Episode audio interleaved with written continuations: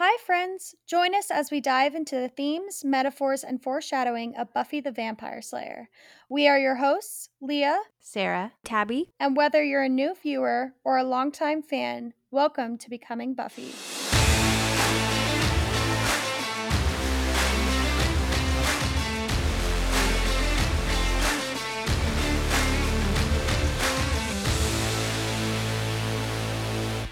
Guys, welcome back to Becoming Buffy. Today we are talking about season five, episode seven, Fool for Love.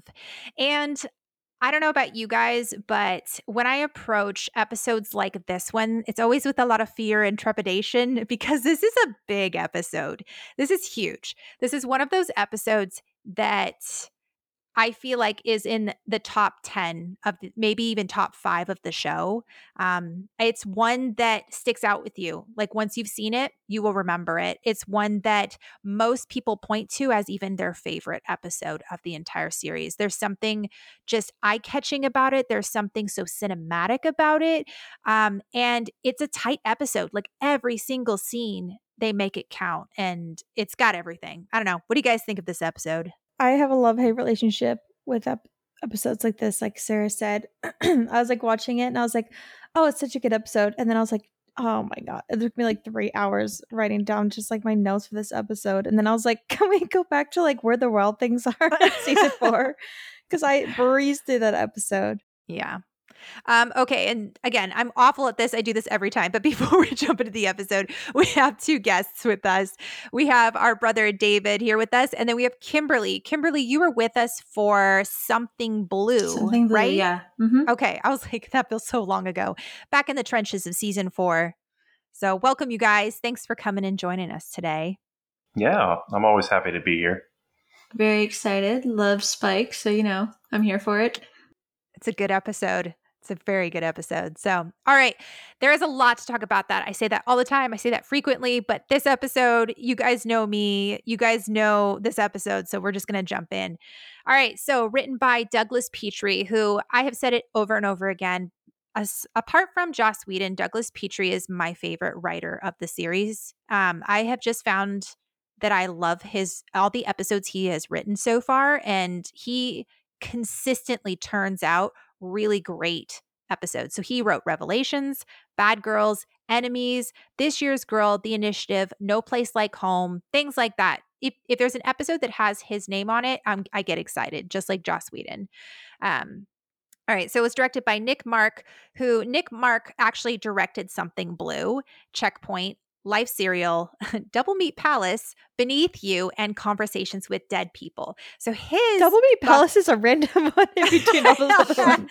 They're all really great episodes, and then Yeah. it's that one. yeah, but you remember it, right? So that's kind of the point. True.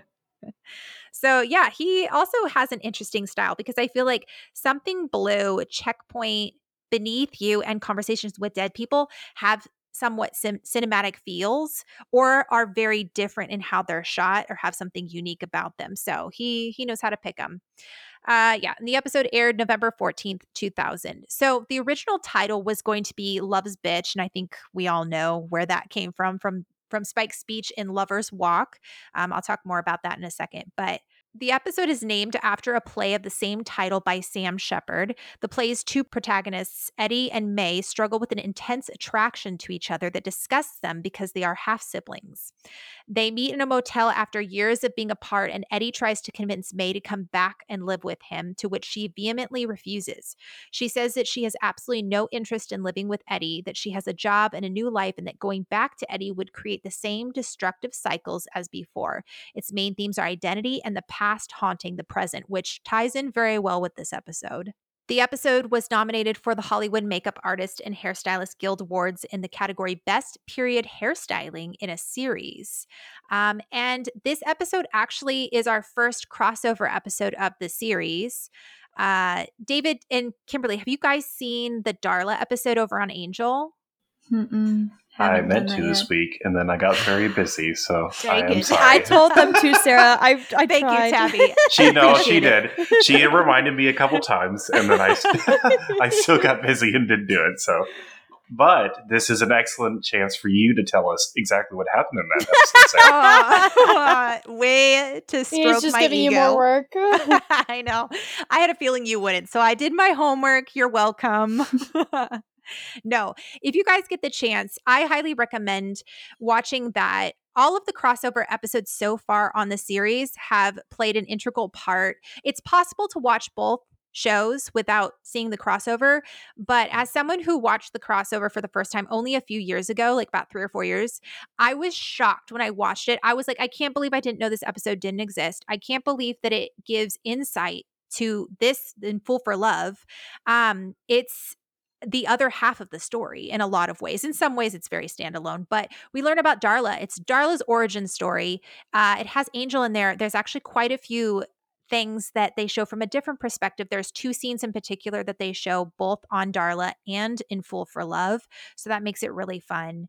Um, but yes, Darla aired the next the next hour after Fool for Love. So Fool for Love aired first, then Darla. And it's funny because a lot of a lot of people were very angry after they saw Fool for Love because they felt like Angel, where everything fell in the timeline. And this is kind of this is spoilers for Darla, but in the Boxer Rebellion scenes, if you are paying attention to the dates, Angel's supposed to have a soul in that scene. I was actually kind of wondering that because I was thinking about that while we mm-hmm. were watching the episode. I was like, I thought Angel already had his soul by now. And he does. And that's what you find out over in Darla. It seems out of character for Angelus to respond that way in the moment too. It seemed like a little bit too like um human emotions or soul Yes. emotions. well, he's also like, if you can tell, or if you watch it with the mindset of like, oh, he's Angel, not Angelus, a lot of the things he does makes a lot more sense. Like, he's trying to be cautious. He's not trying to make a scene. He's not trying to like, Mhm. Mhm. um, and he plays it off as like, oh, I'm concerned of getting hunted, but it's more so of like, he doesn't want to kill people. He doesn't want to do all this stuff, and he doesn't know how to say that. So it's like, like it's interesting because Spike is threatening his kind of safe zone that he's created, but it you don't understand that.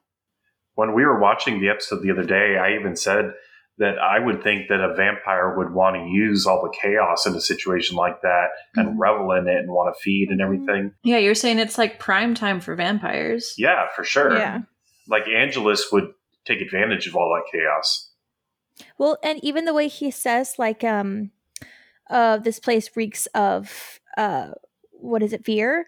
And then Drusilla is like, oh, it's intoxicating. The way they both talk about it is very different. The way the angel says it is very like, like it's gross. Like I want to Disgusted. leave. Mhm. Yeah, and then Dru's like, "Oh, I want like this is intoxicating. I love it. Like it, the wit, the nuances how they acted that was really good." actually in the episode, and we'll talk about when we get to the scene, but the way that it comes off in this episode is that Angelus or Angel is jealous of Spike and his kill.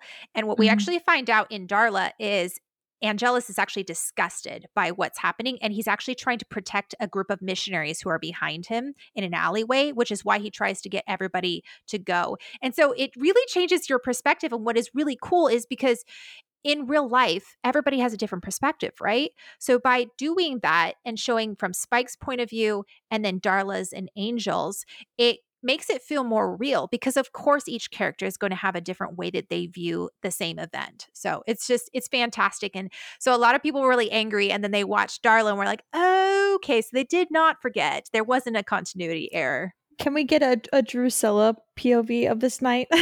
Justice for Drusilla's POV. I kind of want one for everything she does because I do not understand her ever. And I'm like, what is she thinking? What is she seeing? They should have just a whole Yeah. Drusilla spinoff, honestly. Oh yes, I'd love that. That'd be the most unhinged show ever. Well, because she's just you could take her character anywhere because she's crazy. So it's like I know, that would be so fun to write. Can you imagine the drugs those people would be on? Seriously. They'd have to in order to channel her. Exactly. Um, the in the Darla episode, they do actually show a little bit from Drusilla's point of view. They show the moment that she sees Spike, the moment she decides to pick Spike, um, and her thinking. They show the moment before that and her thought process into why she decides to do that. And I'll talk about more a little bit about it once we get to it. Um, it's not a ton, but there's a little bit more of her point of view. So um, all right. The episode Darla was inspired by Pulp Fiction, just the way that it is kind of pieced together. And when you guys watch it, it it kind of works with flashbacks and kind of works its way back kind of similar to this episode, but um, in a little bit different order. Um, the Boxer Rebellion scenes in this episode were directed by Tim Minear, who directed the Darla episode. Um, so what happened is the two directors, instead of having to like get all the actors for two separate shoots, they would they shared notes and said, "Hey, I'm to need this scene. I'm to need this scene with your characters." And so um, Tim Minear did all of the boxer boxer rebellion scenes and then sent over the clips to the director of this episode and then um different other scenes i think the scenes when Spike gets turned and all that stuff were shot by the other director. So they kind of work together, which I'm like bittersweet about because if you guys know how the shows end up going on separate networks and that kind of stops, it's like, ugh, it's so fun to watch how well the two shows work together while also telling their own separate stories, which is, I think, the best way to do it. All right, so the key to tying the two shows together lay in the characters Angel, Darla, Spike, and Drusilla, who've naturally crossed paths at different times over the centuries. What we decided to do was completely separate stories, although there would be natural instances in which the characters would cross paths, explained Minear. So in Spike's story on Buffy, you'll see scenes that will actually repeat in the Angel episode, but will be from a slightly different point of view. There are a few scenes in both that are not in each episode, and there's actually one point in history where they all came together. In the Spike episode, it has a particular meaning for Spike, but in the Angel episode, we discover that there were pieces in Buffy that make it mean something else. This episode was originally going to be written by David Fury, who passed on it because he didn't quite buy into the message that Joss had in mind about Spike. He says, I bucked on doing Fool for Love. I had an opportunity to do the episode, but because I couldn't buy into it, it went to Doug Petrie, and he did an amazing job. He sort of almost kind of convinced me because he did such a great job with that episode. I went, gee, I wish I'd done it after all. It still kind of weirded me out that Spike, a soulless creature, could fall in love. I kept saying, it's just an infatuation. It's only external. It's only this. He can't possibly be in love. He has no heart, he has no soul, which we will obviously discuss later on.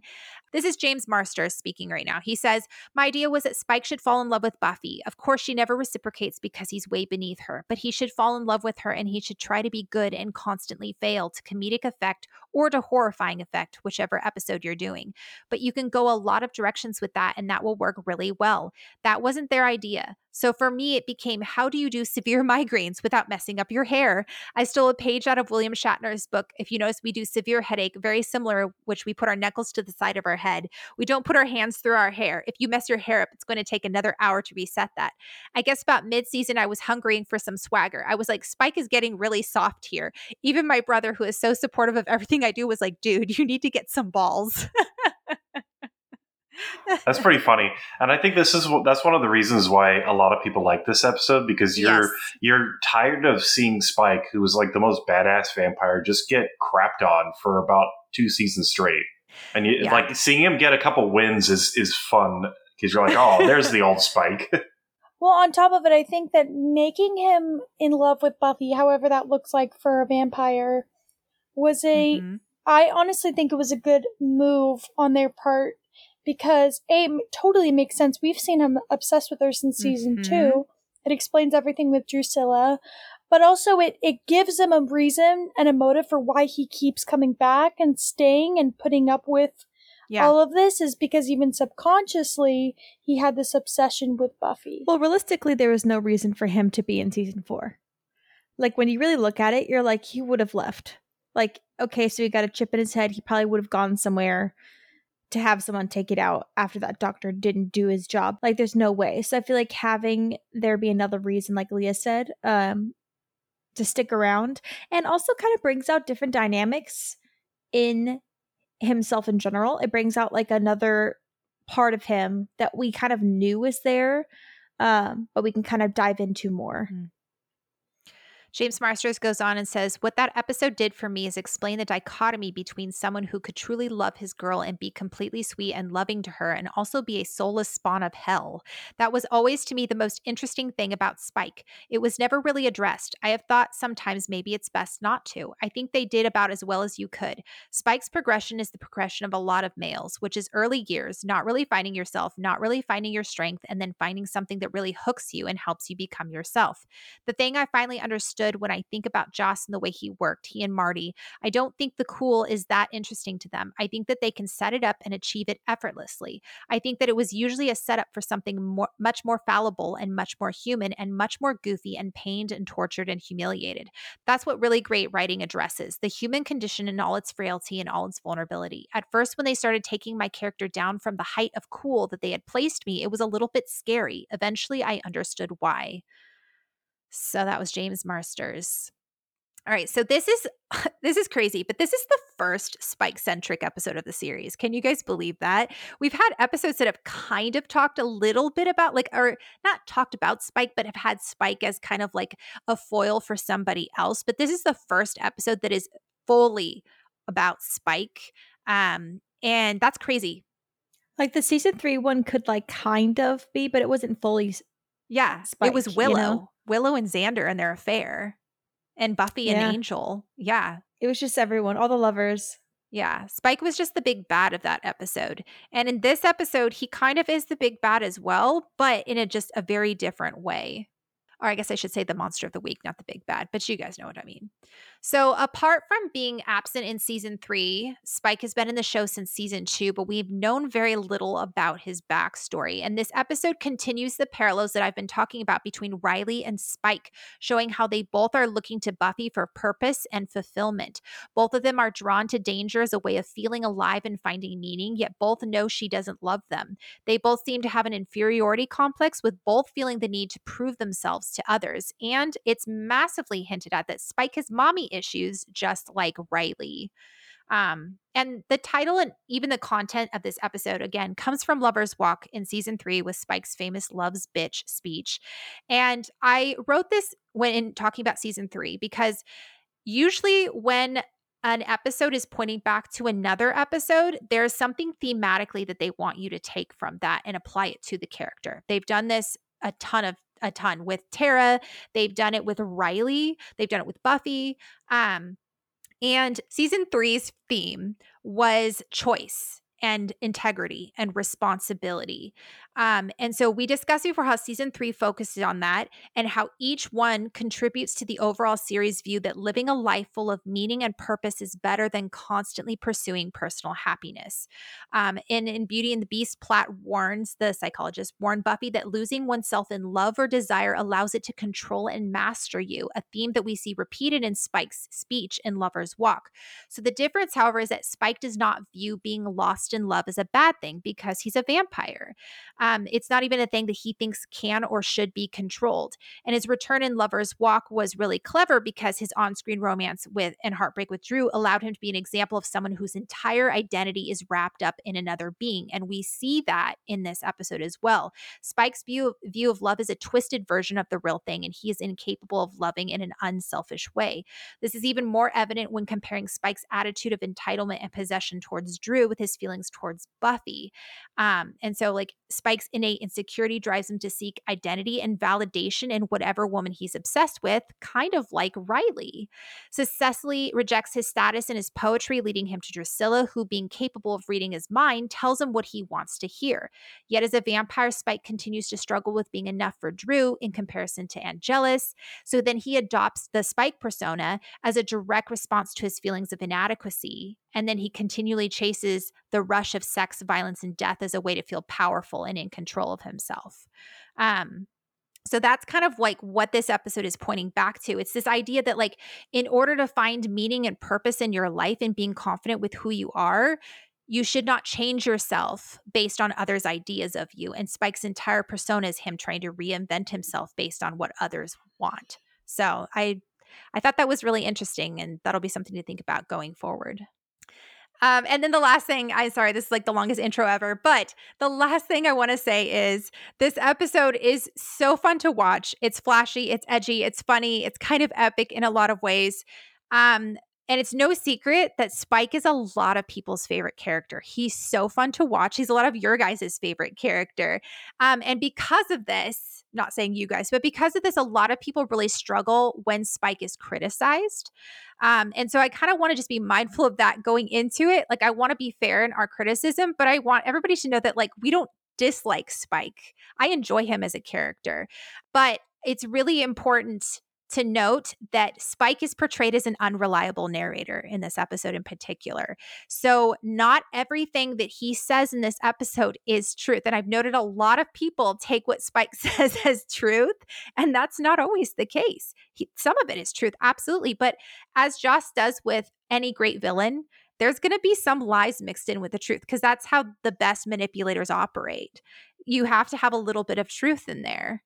Um, and so we kind of have the episode Darla to kind of compare to this on top of future and past episodes. And I don't think Spike honestly probably thinks he's lying in what he's saying. He because he over uh like dramatizes. Over dr- dramatizes? There we go. That's the exact word that i was thinking of. Um he's so based on feelings and in the mm-hmm. moment and what's you know that he probably i think he really believes everything that he's saying but you do have enough you do have to have enough discernment in listening to him where it's like okay i know spike and i know how he thinks and it's like i'm sure he believes that but is this always the truth? Eh, maybe not and I think sometimes he thinks that he he is insightful. He really is. But I think sometimes he thinks that he knows what other people are thinking better than they know themselves, and that is sometimes true, but sometimes it's not. And so sometimes he kind of oversteps and says crush. Yeah, yeah, like crush. with Buffy. Yeah, with Buffy and with other things. And so it's really important to go just because some things that Spike says end up being true later doesn't make everything he says here correct. And how he's portrayed in this episode isn't always correct either. So we'll talk about that and stuff. But I just I wanted to point that out. It's important to remember that Spike has two motivations in this episode. Have Buffy, which whether that's in killing her or sexually, which that seems to be kind of the same thing at this point, or two, look nothing like the human he used to be, which is going to change how he talks about himself in this episode. So um when we were watching this episode david Ka- kimberly and i um i want to say catherine every time that always happens it sucks we both have like a K name. It's very frustrating. yeah, talk to my parents um we were we were watching um the episode and um kudos to me for remembering to say it right now because otherwise i don't know how i would have remembered. But the is it on purpose that the vamp that she fights in the beginning dressed in, in like an 80s outfit? It's meant to look like Spike. Okay, thank you. Mm-hmm. I needed affirmation about that. Yes. Yep, it does. I love when she like fights like Kimberly's like it does not. Kimberly's like ah, but he's not hot, so yeah. I'm not yeah, even remotely like when you're listening to the podcast. So. Of course, you can't see my face, but yeah, I was a very incredulous.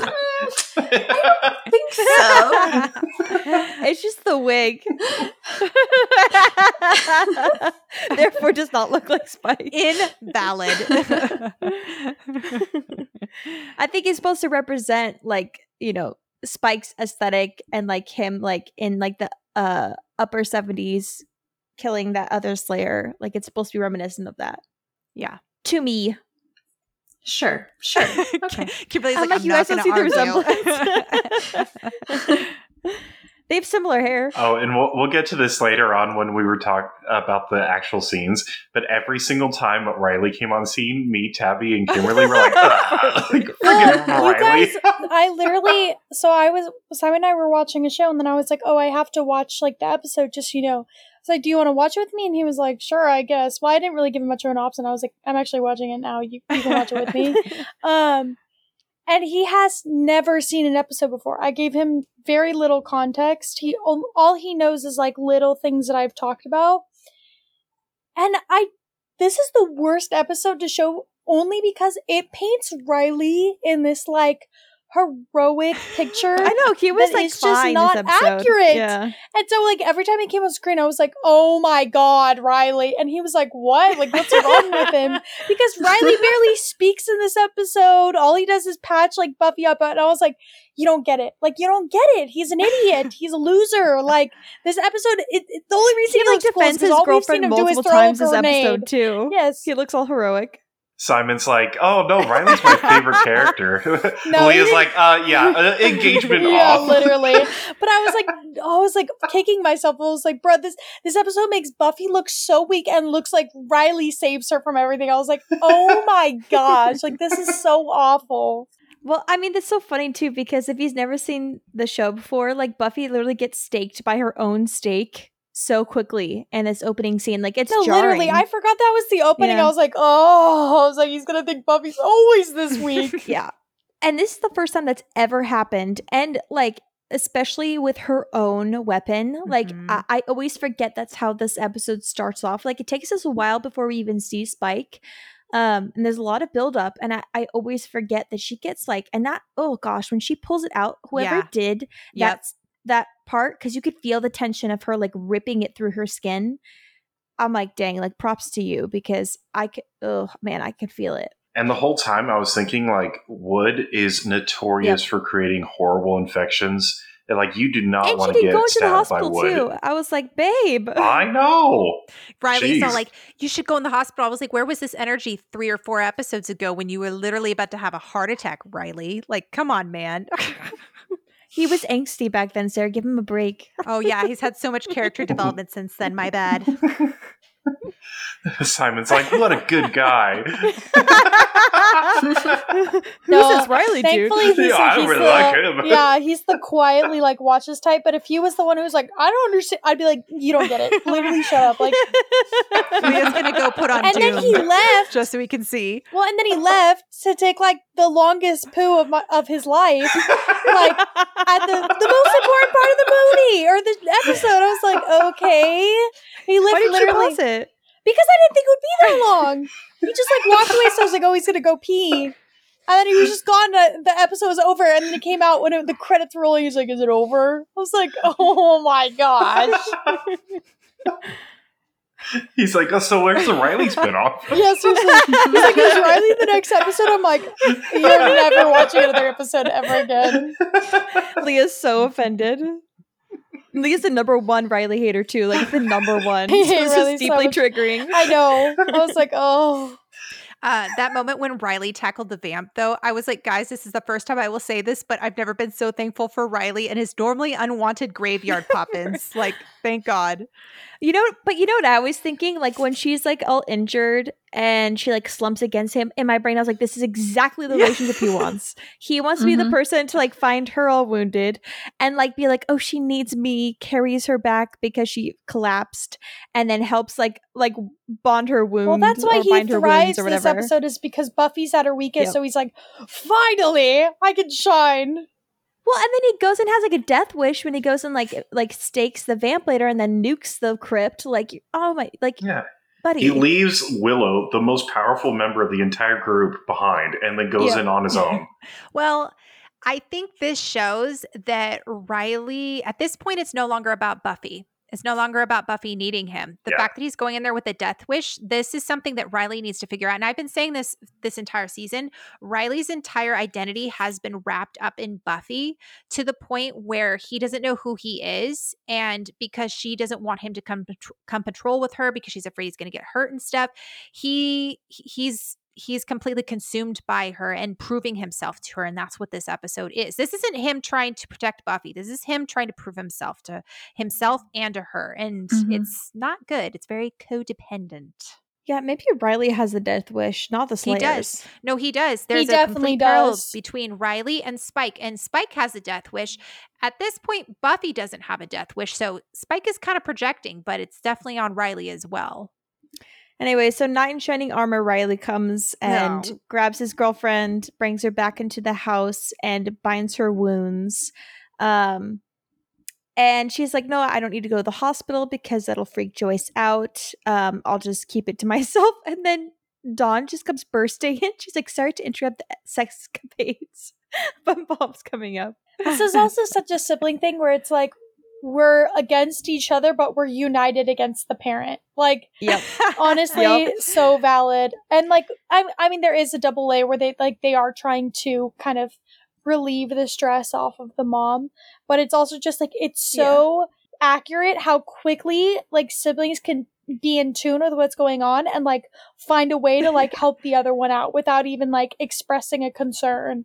Well, and even she like offers, or she doesn't offer, but she like reluctantly, without too much like uh, probing, takes all of her chores for her. And I think it's this like unknown thing where it's like we don't want to add more stress to Joyce, um, because if it was just Buffy's chores, she'd be like, "No, you've handled like worse," you know, like like you know, Dawn would say that. But I think it's like this unknown thing where it's like we both have a collective love for our mom, um, and like I'll take care of your chores for you, you know? Joyce seems tired. She has that drained Yeah. look that, you know, when you're in chronic pain. Um, and it's also kind of strange to see Buffy taking on more responsibility at home, like Joyce talking about wanting to like discuss the grocery list. Um, I think this kind of shows that this, whatever this is that Joyce is dealing with, is really affecting her. Um, and this is also going to start affecting Buffy as we see at the end of the episode. Like she's taking on more adult Yeah. responsibility. And you know what I love too? Like Buffy, like kind of um I mean, even though she's annoyed with Dawn in this moment, like before she walks in, or even, I think when Joyce leaves actually, like she shows her her wound, like Mhm. um and it's like this little like, hey, like I'll let you know kind of what's happening, but like obviously like you can't tell mom, you can never come patrolling, but it's like this kind of this part of her that's like like Sarah said, I think that Buffy's starting to kind of step into some some sort of more parental role with Dawn. hmm It also shows too that Buffy doesn't completely see Dawn as an annoyance anymore. Like the last episode, Family is when Buffy fully embraces Dawn, um, Yeah. even though she's not actually a part of her family. And so this episode, we saw that conscious choice on Buffy's part to be like inclusive of Dawn, recognizing that like like there's sympathy and compassion for her, and even how she kind of plays with her hair too. You can see that in her mind constantly. So we end the scene with Buffy making Riley promise that he'll take the gang with him to patrol tonight. And here comes my one of my favorite scenes of the episode.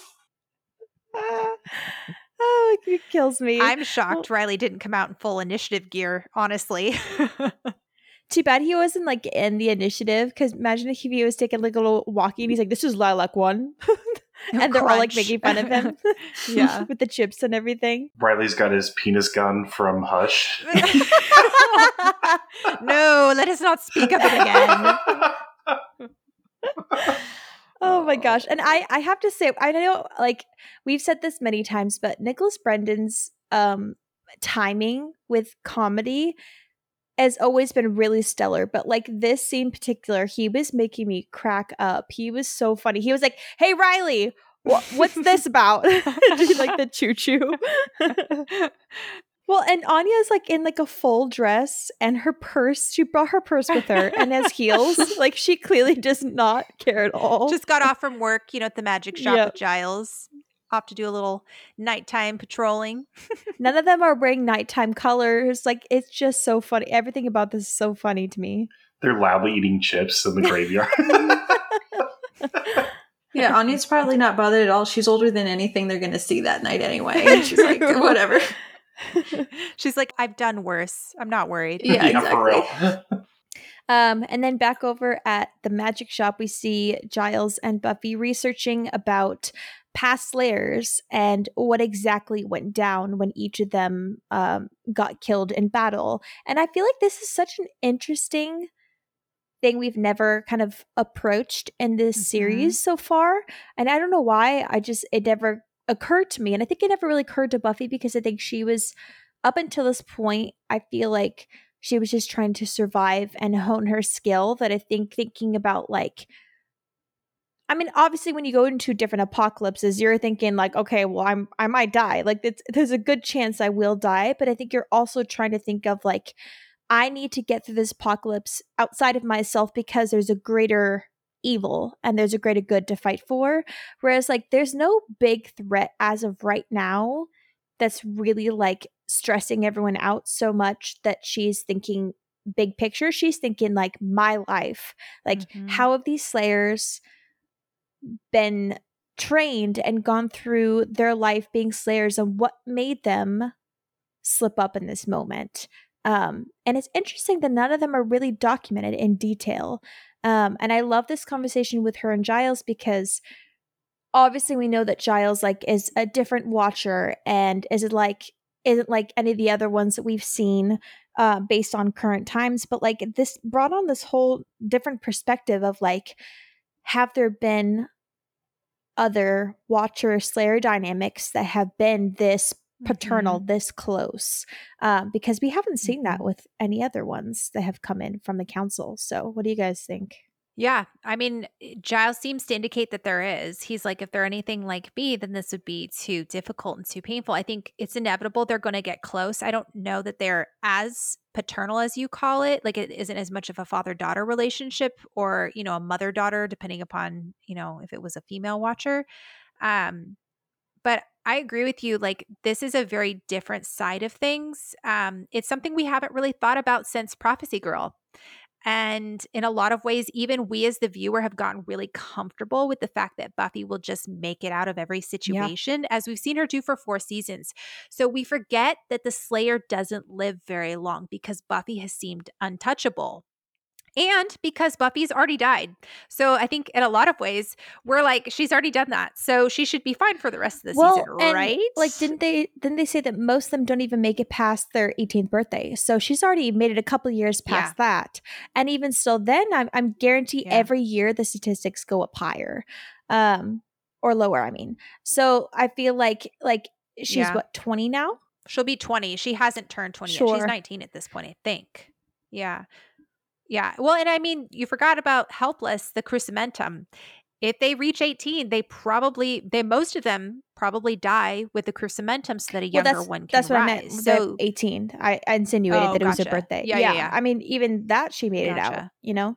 Well, that and like, uh, if Buffy was going to be in danger, you would think it would be like the big bad of the season, not some freaking Van Halen looking vamp in the middle of nowhere, you know, by themselves or surrounded by like a ton of. Spike. A kiss member without the makeup. Kimberly's still obsessed. He doesn't look like Spike. He has the vibe of Spike. He's the the punk, The leather, yeah, the punk look. His hair is nothing like Spike, obviously, but you know. Oh, so Buffy goes, oh, oh, sorry. In, in the library, they conclude with being like, too bad there aren't people, you know, back then to talk to when it comes to these sorts of things. Darn. Oh, wait, we literally have one here living in Sunnydale who has killed two slayers and is still alive. Um, so Buffy goes into the crypt, throws Spike against the wall, and he's like, Hey, you feeling off? That usually hurts. And then she's like, Hey, like, you're gonna show me how you killed those two slayers.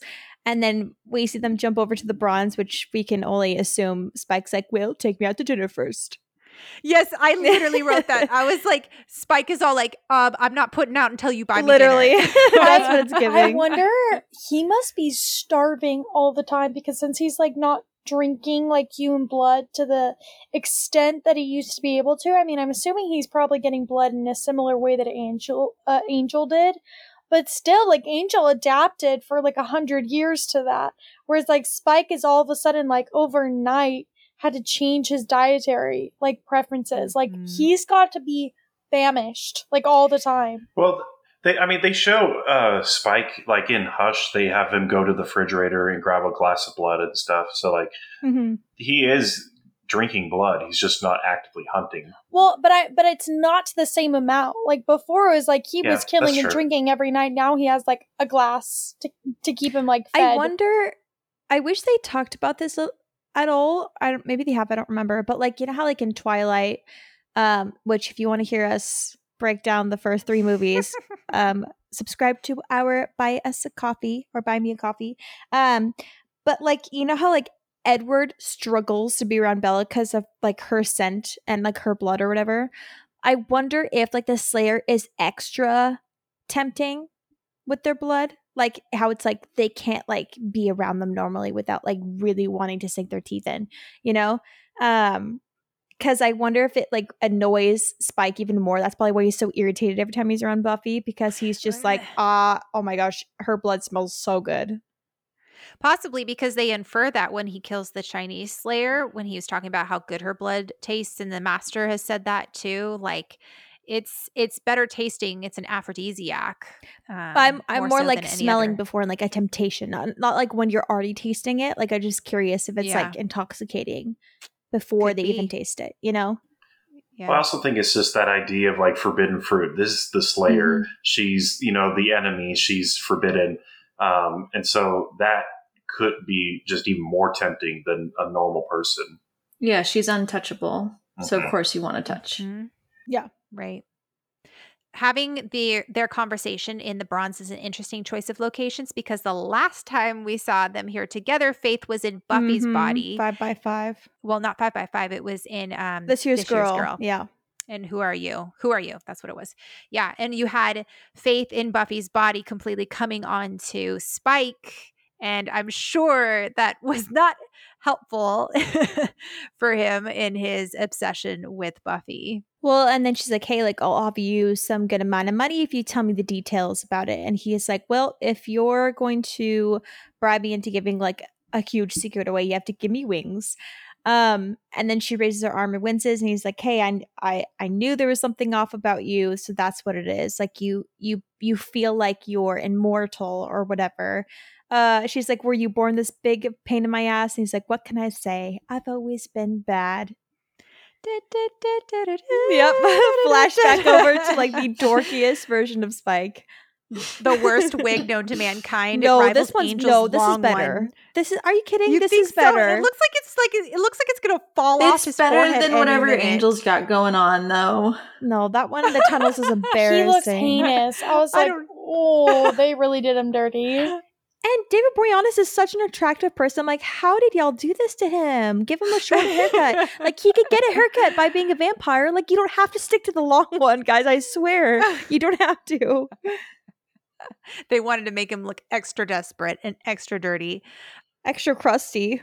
The best part of the Boxer Rebellion slow mo scene was all the bad wigs. Drusilla's was the best for sure. Yeah. Dru and Darla's was oh it was it was pretty good. It wasn't awful, but the guys' wigs you're just like, oh, get a haircut. I'm sure this was nominated for the best hair and makeup for It was probably yes, it was. for that antlered honey monster thing, like whatever that was. Oh, true. the fungus demon or whatever. The mucus demon. A slime demon. Um, so this whole scene we have like a flashback to a house party, 1880 formerly known as William the Bloody for his bloody awful poetry. It seems rough. he like he like owns that name for decades because he was so traumatized for people like coining it that he's like, you know what? I'm going to revamp it and it, I am going to be William the Bloody, but I'll show you what type of bloody I'll be. It's really interesting to watch where he came from and then who he is now. And how they do that in this episode is just fascinating because you see each part of the persona that Spike picks up as time goes on. He literally changes his hair, his accent, his clothing, he gains a scar, and like everything about him completely changes throughout this episode mm-hmm. until he morphs into the person that he wants to be seen as. It's very interesting. Yep. And I feel like each flashback kind of tackles a slightly different part of him. Some of them kind of overlap a little bit, but this one is like unrequited love part of him mm-hmm. that's very canonical at this point. Uh, but he's like writing a poem, sees Cecily from across the room and then continues writing his poem to which he finishes really quickly. But it's like two lines. I'm like okay. Um and he like brings about his like notebook like in his hand. And i feel like okay being in conversations with people where you're trying to have like a deep conversation and one person's like i don't like to think of those things. Those people are so annoying. I freaking hate those people. Yeah. i'm like You're okay. like you know who asked you they just walk up. There's like no invitation. yeah. No, they do though, for real. that happened all in college. You be having a like interesting conversation with one person, and then some person randomly walking by is like, "Uh, like why why are you getting in my conversation right now just to crap on it?" Yeah. or it and it always feels like those types of people are insecure about the fact that they don't understand or don't know something, which it's like there's no shame in that, but they feel the need to tear you down. And you're like, just Mm-hmm. because I am excited about this doesn't mean you have to crap And, on like, it. I- I like that. that's so important too, Sarah, because I feel like in those conversations, like when people have been like, "Oh, I'm not really educated on this," like, can you tell it to me? I have so much respect for those people, and I Yep. love that. I'm like, "Oh, let's have a conversation." I love this. That we both can like bounce off each other. We can research, like, Yeah, there's a total difference between that and then being like, oh, I don't think about that because I'm above it all, and that's for, you know, the lesser people to deal with. Um, so I don't know the dude's name, but the really annoying one kind of like grabs the paper out of Spike's hand, or sorry, William's hand, um, reads out his poem, which says, My heart expands, tis grown ebulgent, inspired by your beauty, effulgent, which is, I gotta say, is freaking awful. Like, that is probably one of the worst things I've ever so heard. Yeah, it's it's it's weird how it's like I don't think he means it to be, but it's like sexual, which is so Yeah. funny because the rest of the episode, like you see that poetry that Spike loves so well here. He repeats that later on when he's talking to Buffy and he's, you know, talking about how the Slayers die. There's a poetry to the way that he talks that you get from here, and it's still sexual in nature. Like it's just weird how I just don't think he knows that. Like, I just don't think he he himself is like. I think it's like a. I'm gonna piss people off. It's like it's kind of incel behavior a little bit. Like It's completely incel Okay, behavior. thank you. But it's like it's it's kind of like this. Like they're incapable sometimes to kind of like separate the two. Um, I don't know. It's okay. I have a whole thing later on where I think there is a subtext to it with the way that Spike acts towards powerful women because he was rejected by one that Sure. saw him as inferior. So there is a level of that. That's the subtext that's there. I'm not saying that that's Totally. necessarily actually Spike at this point, but that is the that's what it's telling us going right on. now yeah um yeah so they all laugh at him they call him william the bloody for uh, his bloody awful poetry and then we see william go and find cecily who's by herself and this part is so hard because like yes cecily that would be humiliating for sure because everyone knows it's about her but like she is so unnecessarily cruel in this moment like saying like Mhm. I do see you. That's the problem. Saying things like Mhm. you're beneath me as she stands up, towering over him. Like it's just, it is very cruel. Like you can, like, be honest with them, be like, hey, like this will never happen, uh, but have the res- respect for another human being, especially when they're being incredibly vulnerable. And it was And like, especially, yeah, I mean, especially because he wasn't ready. Someone read the poem, like snatched out of his hands, read it for him, and then she goes and asks him if it's about her. So it's like, if you're not prepared to answer someone graciously, like, why would you do that? Why would you draw out their strongest emotions and then stomp on them for it? Like, what kind of person Yep. does that? Like, I totally feel for Spike in this whole situation. that like as a writer you you should have the freedom to just throw things on paper and then see if they work and then go back and erase them and cross them out and you know go back and redo things. Like whatever you write down as a first draft is not a finished product and it should not just be read willy-nilly. Like that's what editing is for you know? So i would be super super mad if someone just came in and read my unfinished draft and then mocked me for. It's like that wasn't even what I was planning on like ending up with, and you guys just uh, it, that would be that I felt for him too. That would be really really crappy. there is a lot of theories that um Spike doesn't actually tell Buffy this part of the story that Buffy was not conveyed this because of the fact that if Spike is telling Buffy I've always been bad and then it immediately cuts like there's several moments where it cuts directly to something that completely contradicts what he's telling Buffy it's possible that the that the show is showing us something that didn't actually happen the way that Spike is telling it because I personally can't see Spike telling Buffy that the most humiliating thing that ever happened in his life. Spike's trying to make himself appear better to Buffy which is why I think this scene is very different than the subway scene in how it's portrayed because there I think that what happens and I'm getting ahead of myself but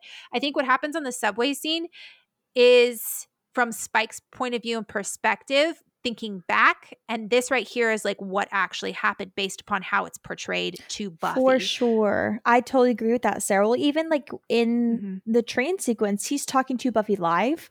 So it's Yes. it's it's Mhm. kind of like portraying this like stream of consciousness. Yes, like he's like telling her what's Mhm. happening and showing her in the moment while also talking to Buffy. Whereas Yep. this one, it's Yep. like it's just a straight cut back. And so this Yep. is actually what happened. Um, but also I would also argue too that this uh he didn't tell Buffy this part. And I actually thought about this when I was watching the episode today. Mhm. At the very end, when she says, You're beneath me, Yes. his reaction isn't a oh, you just use that against me, F you, I'm angry at you. It's a Right. a trigger to him. It's like he wasn't expecting to hear that and it like really it's like that like that trauma only you Mhm. know in your head. You don't tell people about Yeah. and someone affirms it in the moment without them knowing and it's like deeply hurtful more than if they Mhm. knew. Sometimes Yeah. not all the time, but sometimes it can be because it's like uh, you know, uh, I that's how I viewed that oh, moment. absolutely. Yep. Same Spike here. definitely has like deep seated inadequacy issues. And Yeah. then like Mhm. that's how he sees himself as not Yep. worthy of these powerful women, which is why he gets so exhilarated by killing the Slayers because they are Mhm. the most powerful women in the entire world. And so him Mhm. having superiority or mastery over two of them Mhm. uh, is like he's he described it as like it's the it was the best night of my life when he kills It's the boxer euphoric. slayer. Yeah, it's Yeah. euphoric. Like um, and then Dru is like super into him afterwards, so he gets the respect of her, Mhm. the other most powerful woman in his life, and it's it's like a validation to him that oh, I'm not as bad as I think I am. I'm not as Right. as repugnant as I think I am. Um, yeah. so yeah, I, I Well, definitely he- agree with that, Tabby. he can't get a leg up on this Slayer too. I think that's what's also like making him so pissed off too. It's like when a really attractive girl rejects you, it's like all of a sudden all these other hot women you've hoo- hooked up with isn't enough. I'm not trying to be a hater. This is this is what it's telling me. This is what Spike has shown us. This is coming from somebody who enjoys and loves Spike as a character. The episode is called Fool for Love, and they're making an effort to portray Spike as foolish for a reason. Yeah. He's a soulless vampire. He should be portrayed as foolish. Well, I mean, he's he's been consistent the whole time. He's loves bitch. He always has been. Like, Yeah. For as observant he is, he's still clouded with love and lust. Like, and he always has been. But that's what he want. He would rather be a fool for love than sane in any other state. Like he doesn't want anything else. Yeah. But the question is that's not necessarily a good thing because what's happening is he is, it's taking up his entire identity. Spike has no identity other than trying to appear a certain way to women. Mm-hmm. and that's a problem because as the show talks about when someone is not doesn't have their own identity and doesn't have responsibility integrity and is making their own choices for themselves they're shown to be stagnant and stuck and because he's a vampire that's exactly what he is so they're making an effort to show that Well, there's also two ways for him to get validation. One of them is being William the Bloody as like a vampire. Mhm. And then the other one is through love. And if both of those Mhm. things are teared down in this episode, oof, this man is going to Yep. be explosive. And that's kind of what he was. So it's very on Yeah. brand. Um, Yep. So William runs out crying, uh, bumps into what we find out later is the trio just wandering around.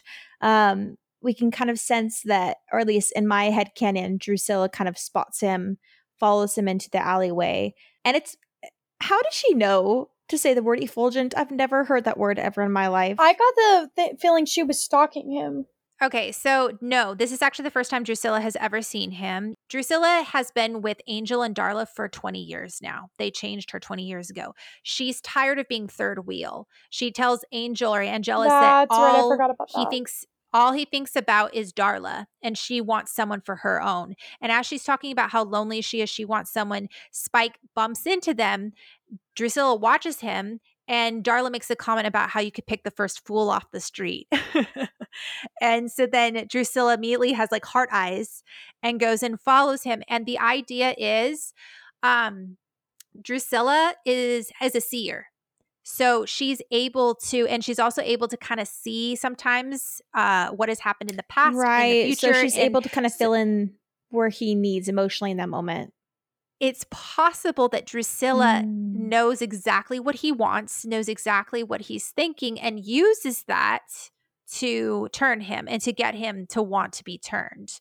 um, which is very interesting. Riley, Riley, just taking vengeance on his woman or for his woman on his woman. I'm dead. Same thing. For his actually. woman. yeah. Might as well. just being the heroic person that he is, you know? Just According to very Simon. admirable. yeah, according to Simon. Well, I mean, again, I just love the comparisons between Riley and Spike. Riley seeking meaning and purpose in the, in danger, and then Spike in the next the next scene, he talks about how killing made him feel more alive than anything else. I think that's how Riley feels in this episode. Well, and like, I mean, kudos to Riley for like staking the vamp with the stake like immediately, but then he kind of does like the easy way out and like nuking the whole crypt. I'm like, okay. So this It's is an just to entire kind of like nest of point. vampires, though. Like he, yeah, you can't just one v six them. Nah, if he wants to go in and be a hero, be a hero. By dying, I mean, at least, I mean, he's got some brains. He's not completely devoid of sense. That's me being, you know, really nice to him, but still.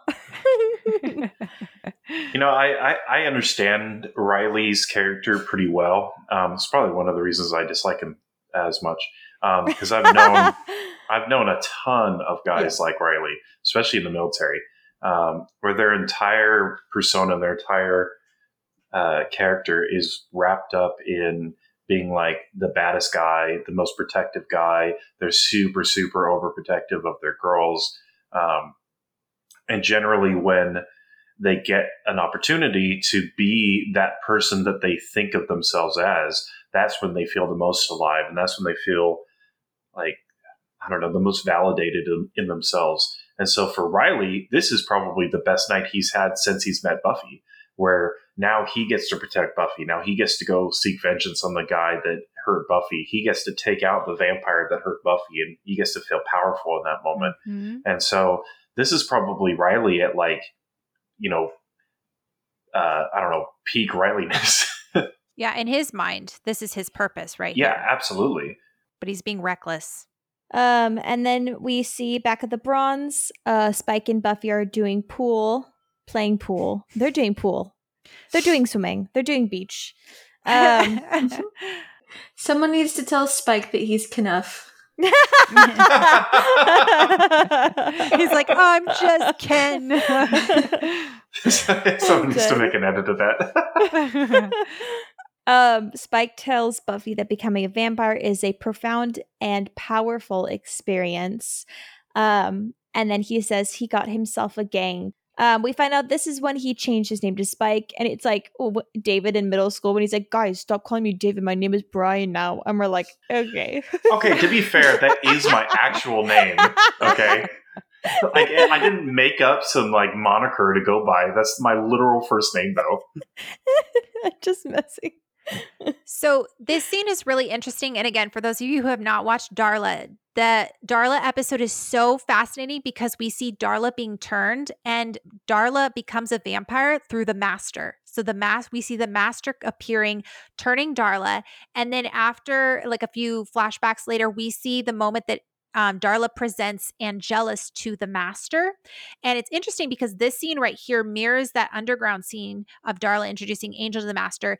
Angel actually mocks the master for them having to live in the sewers, saying that he would never live there and never would eat rats. Yep. What we're seeing is a clash of ideals. Angel or Angelus is more methodical. He likes to toy with his yeah, victims. for sure. He And even to he says that.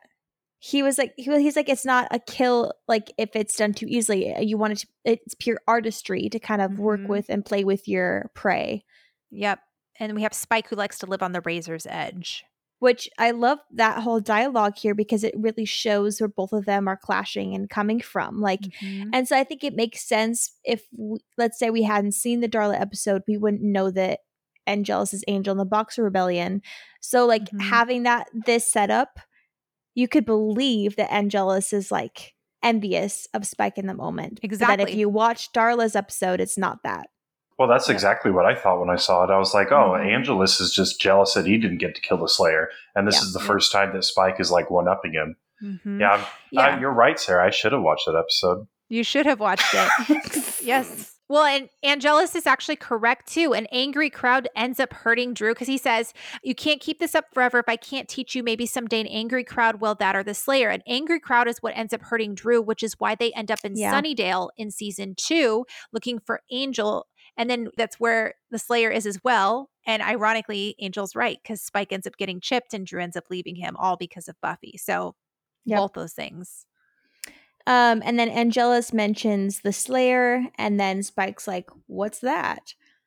um, back at the Bronze, Buffy or Spike tells Buffy that he was never scared of Slayers, that he sought them out. You know, he was just different from all the other boys, all the other vampires. I think he was scared of the Slayer. That's why he sought her out. Oh, for sure, He likes it's that a challenge. Fear. yeah. And then he goes, A Slayer must always reach for her weapon. That's rule number one. And then he turns Vamp face and says, I've already got mine. And then flash back to the Boxer Rebellion. This is my favorite personal flashback.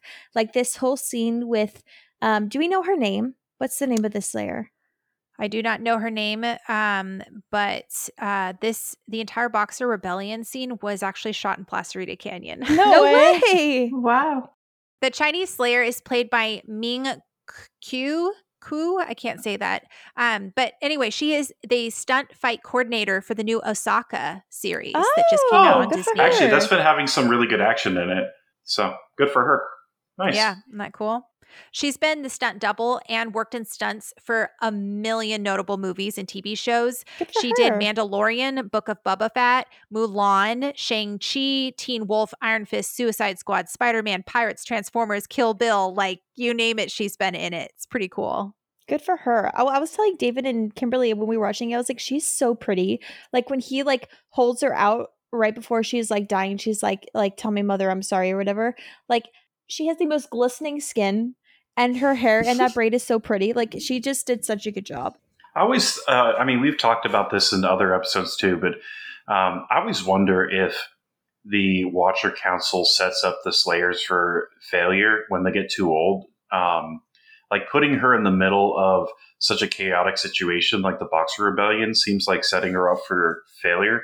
Like they're like, oh, go into there in the most dangerous situation with no backup whatsoever and fight all, you know, be in the vamps, fight off the vamps in there and stuff. It's like, it, it makes me think like this is never overtly stated or even really hinted, but I think that the Watchers kind of low key want the um, Slayers to die when they get too old to be controlled easily. I agree, sure, but I, I think it's more so, at least in this case, in most cases, where it's not that they put them in situations where they're like, oh my gosh, I hope they die. I think it's that they don't even think about it. They're so dispensable in their mind that they're like, yeah, that's your job, go do it. Because if you die, we'll just get someone else. So a lot of times, except for Buffy, they definitely have targeted Buffy because we've seen that, and even Faith too. Um, but I think for the most part, past uh, Slayers, it has literally just been like a if you die, we'll get another. I think it's interesting that in the flashback, Spike shows that the thing that is her downfall is her trying to reach for her weapon. What causes her to stop hitting him is when she grabs her weapon, which I was like, girl, you're stronger than him. Beat him until he's too weak, then slay him. But they're trying to show that she had to stop, grab her weapon. He always has his. And that's like, you know, and oh, the imagery, the fact that they're surrounded by fire, which fire is supposed to be one of the things that a vampire can kill a vampire. It's this idea of Spike playing with fire, Spike getting as close to it as he can, because that's the thing that turns him on and makes him feel alive. Um, And we see that the two things that Spike is most known for, which is his scar and his coat, are both given to him by Slayers.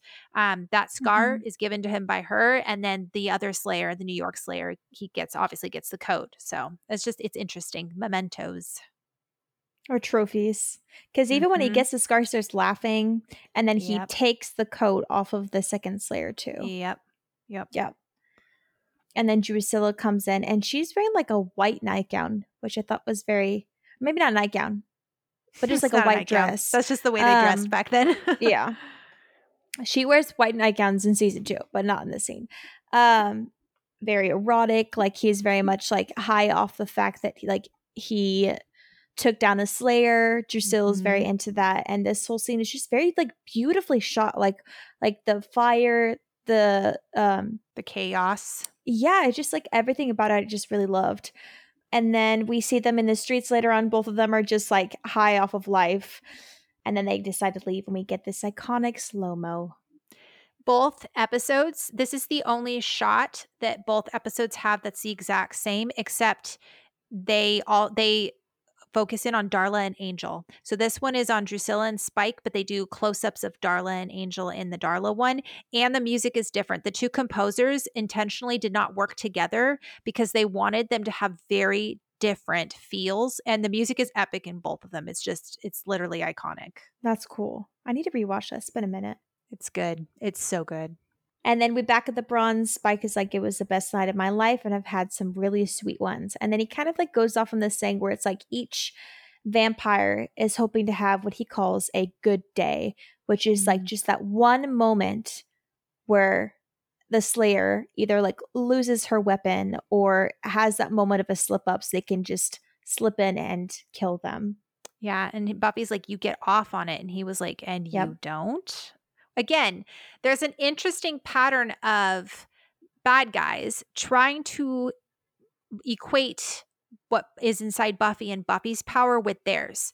We had mm-hmm. the initiative, we have Angelus, we have in this season Dracula. There's a lot of similarities between Spike and Dracula in this um in this episode and even the first Slayer was trying to say, hey, no, you're like me. A lot of people trying to define Buffy's power. And that's not to say that there isn't aspects that are similar, but in completely comparing it, they're taking away any sort of definition that Buffy may have for herself, which is just not okay.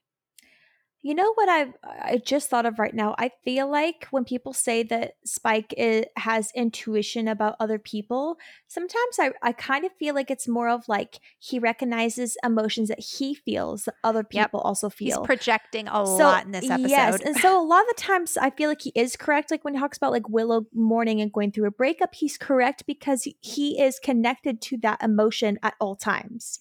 The pining, the the sadness, the heartbreak. And in this mm-hmm. moment, it's him being like, if he assumes people feel or have gone through what he has also gone through. So he doesn't believe Buffy when she's like, I don't get off on it. Like you can see him be yeah. like, yeah, for sure. Like it's because he's projecting his reality mm-hmm. on her. Well, Spike is like a classic narcissist. He can't uh, empathize with anybody else.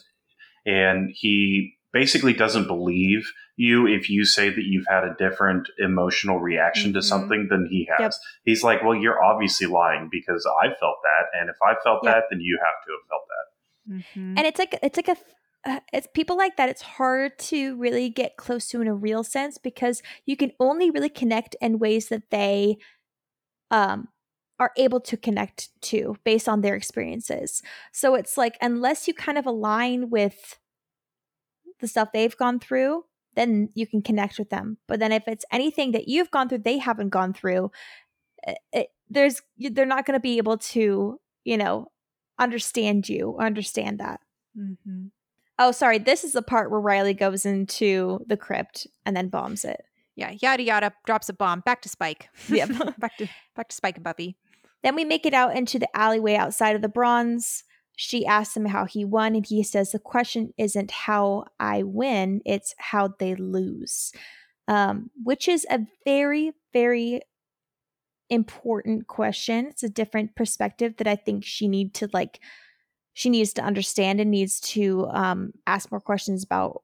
And like then this oh, oh my gosh, this part I love because he's like, hey, like he kind of talks about how like there's an intention to kill when you're sparring and then there's just like what he calls dancing. So he like mm-hmm. swings at her and she dodges and she's like well that didn't hurt. And he's like that's because i knew i couldn't kill you. Um and then like obviously in the second we kind of bounce back into like 1977 when he's like sparring with um that slayer and he kind of talks about how both of her and buffy are very similar. He's like oh like we danced like similar to you and I or whatever. Um, mm-hmm. Go ahead, Kimberly. So I have a, a little head canon about Spike here. Um, and I think Spike uh, reads Jane Austen. I think Spike loves Jane Austen. I mean, like Jane Austen was a little bit before his time, but um, but you know, he's romantic. He loves love stories and the whole pining aspect of all Jane Austen. I'm sure he would totally love. Anyways, um, the, in the beginning, the flashback to when you know he's trying to write poetry for Cecily and all that kind of stuff. That originally reminded me of Pride and Prejudice when like Elizabeth and Darcy and some of the other main characters are all standing around talking, and um, basically one of the one of the people is like, "Well, I thought poetry is like the food of love," and Elizabeth is like, you know, I'm going to be paraphrasing here, but she's like, you know, of you know maybe a strong, fine, stout love, maybe poetry is, but for some weak sort of love, like she's like, one good sonnet would kill it stone dead, and like that's what um, that whole beginning scene reminded me of, and then, um, but back to Pride and Prejudice then Darcy, who's starting to really be into Elizabeth at this point, he's like, okay, well, what would you recommend to encourage affection? And Elizabeth says, dancing. And I could totally see like Spike mm. reading that and being like, this is what I need. when I like no more poetry, dancing so yeah, that's my little. I could totally see him like having in his crypt like the Barnes and Noble hardback special editions of Jane Austen, like right in there for sure. But yeah, that was just my little thought. That's hilarious. I can see it, especially with him watching Passions and Dawson's mm-hmm. Creek. Like, exactly. No he loves his soaps and everything. mm-hmm. Yeah. That's hilarious. Oh my gosh. And then just this kickstarts like all of those amazing like um transitions because we have like Buffy on top of Spike and then she rolls off Spike to like a flashback into 97.7 in the train station and we have this Slayer um with the coat on and she's just gorgeous. This actress is like stunning. Um and then Spike looks like Billy Idol. Like this whole sequence is just mm-hmm. great. It's interesting how with the dancing, Spike says the thing about the dancing is you never get to stop. So with dancing, there's obviously what we're talking about here. There, it's the idea of it's the act of slaying. It's the responsibility of life. It's the dance of life. You're going through the motions, and yet everybody knows they're eventually going to die. Um, there's also the sexual element. Um, they're doing this dance, but inevitably they're going to sleep together. You know. Um, and him saying the thing about dancing is you never get to stop with when it comes to the idea of slaying and i think Leah was kind of talking about this earlier on in the episode was talking about responsibility and this idea that like buffy as the slayer wishes she could take that burden of slaying off so she could rest so she could stop. And what spike talks about at the end of this episode is you don't get to stop you don't get freedom from responsibility until you're dead because then the burden is literally passed from you to another slayer. Um, and i'll talk talk about that more in a minute, but the visual symmetry between the two scenes cutting back and forth is part of what makes this episode so unique and fun to watch. And it creates this idea of a dance, passing of a partner back and forth. We're passing the shot back and back and back. And it creates a sense of inevitability for Buffy, um, as if they're both just going through the motions, knowing how it's all going to end. Both of them are able to see each other's movements. They know how it's going to happen. And so it, what it does is it, it, I've seen it also. People have talked about it, equating it to having sex. It, it, it goes faster and faster until it climaxes, and then it gets silent. And then after that, you have like that final. He says the final breath, the look of peace. And he says every Slayer has a death wish, even you. And then he starts talking about stuff, and um, it's just interesting how the pacing of this episode and this scene is is building to something, and it feels that way when it comes to life and for Buffy. She's doing this dance. She's going through life. She's a slayer, but she knows she's going to die at some point and she knows she's going to die sooner than anybody else. And I just think the way that this visually tells the story is what makes this episode so above many mm-hmm. other episodes and so memorable. Well, there's so many like other moving parts. There's like the the story that they're showing us, the story through each character's perspective, and then the underlying themes. And that's what makes Buffy in general so great, is because, like, I mean, this is why, like, there's people who fall all over the spectrum with different opinions on the show because there's like the story they're giving us, and then there's subjectivity with mm-hmm. other themes. Um, sometimes I'm like, did I watch the same show as like someone else's opinions? Because I'm like, what in the world?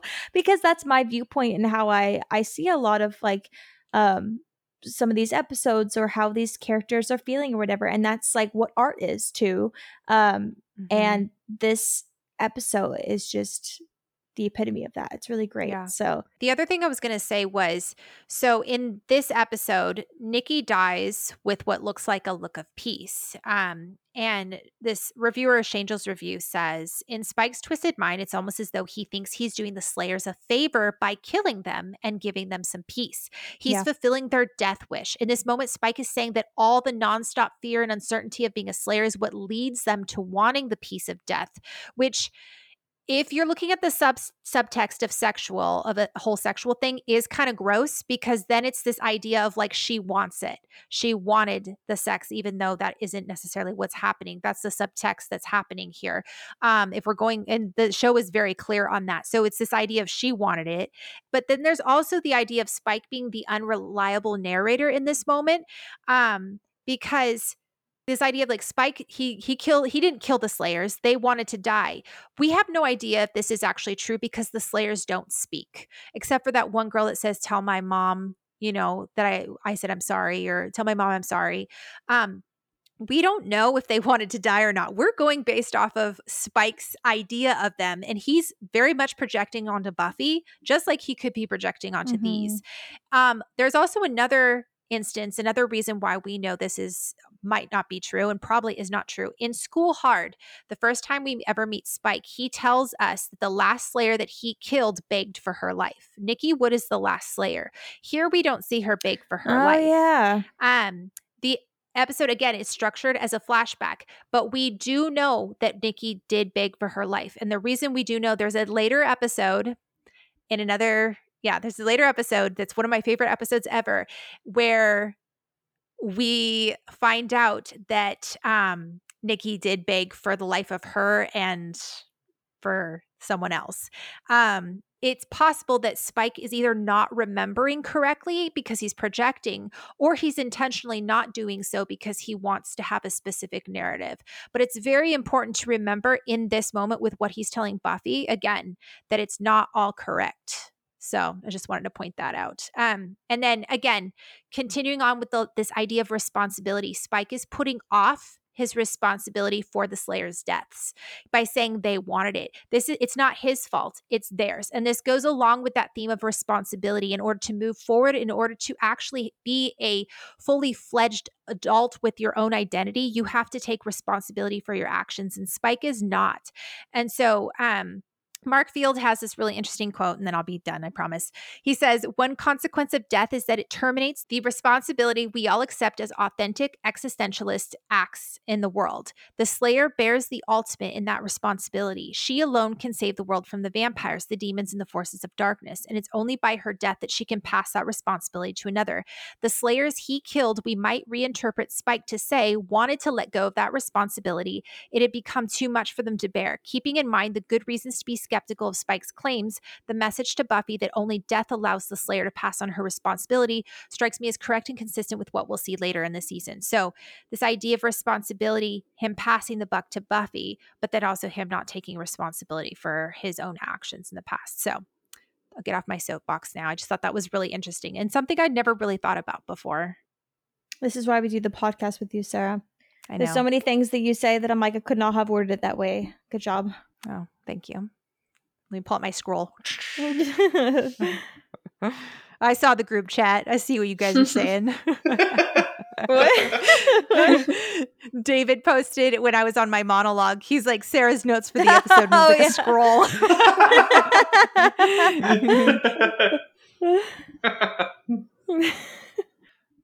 then he says back in the um in the alleyway, he says, sooner or later, death will catch you. Part of you wants it.